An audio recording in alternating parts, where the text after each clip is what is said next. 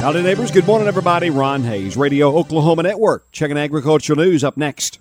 Ryan Walters is a public school teacher and fighter for rural schools. The attacks against Ryan, well, they're just crazy. He won't hurt rural schools, he's one of us. Ryan Walters grew up in McAlester, taught history for eight years at McAlester High School, and was even a State Teacher of the Year finalist. Ryan supports Governor Stitt's teacher pay raise and helped make Oklahoma teachers the highest paid in the region. During COVID, Ryan made sure our schools were open and our kids were safely in class where they belong. Ryan will reject any Biden administration effort that doesn't align with our values. I'm voting for Ryan Walters for state superintendent, and I hope you will too. Not authorized by any candidate or candidate committee. Authorized and paid for by Parents and Students First Oklahoma P.O. Box 12612 Oklahoma City 73157 804 591 0050, which is responsible for the content of this advertising.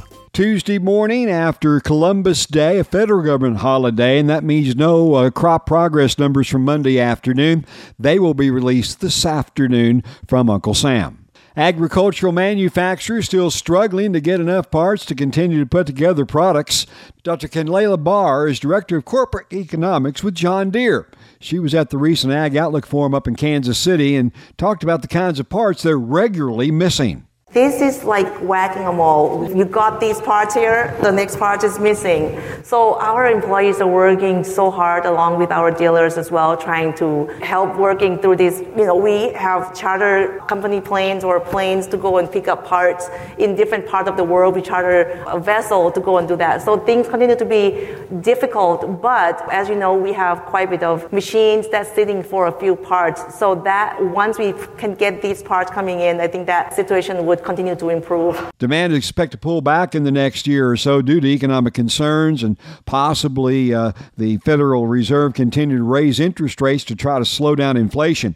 She says that could help manufacturers catch up on back orders and reestablish some supply chains. And as we think about the economy, the outlook is looking like we're going to see some of those slowing down in demand over the next 12 or 18 months here. So I think that would also help improving. As to when exactly, I can't give the exact time, but I would think that with the macro is softening, we would continue to see that improvement in our availabilities. Dr. Kenlela Barr of John Deere on the challenges of the supply chain. Happening today in our nation's capital, the U.S. Supreme Court for the second week in a row hearing a case that's very important to U.S. agriculture. In this case, taking oral arguments over Proposition 12 from California. Michael Formica is Chief Legal Strategist for the National Pork Producers Council. The National Pork Producers Council and American Farm Bureau are leading the charge against California on this. They say it's wrong for California to be able to tell hog farmers all across the country how to raise their hogs. And he says they've got a lot of support that's lined up behind them in this Supreme Court battle. Like I said, we had the U.S. Chamber of Commerce, we've got the National Association of Manufacturers,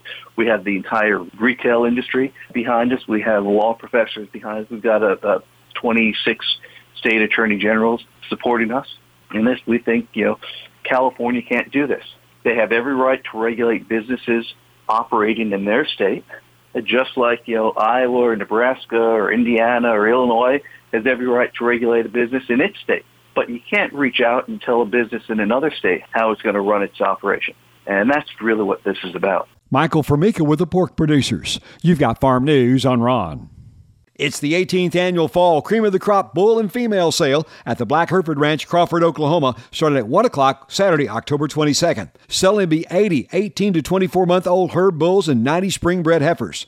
Hereford, Sim Angus, Charolais, and composites. Attend the sale in person or bid at cci.live. Go to blackherefordranch.com for the sale catalog or call 580 309 0712 for more info. Chris Black's Cream of the Crop Bull and Female Sale, Saturday, October 22nd. And that's your farm news. I'm Ron Hays reporting.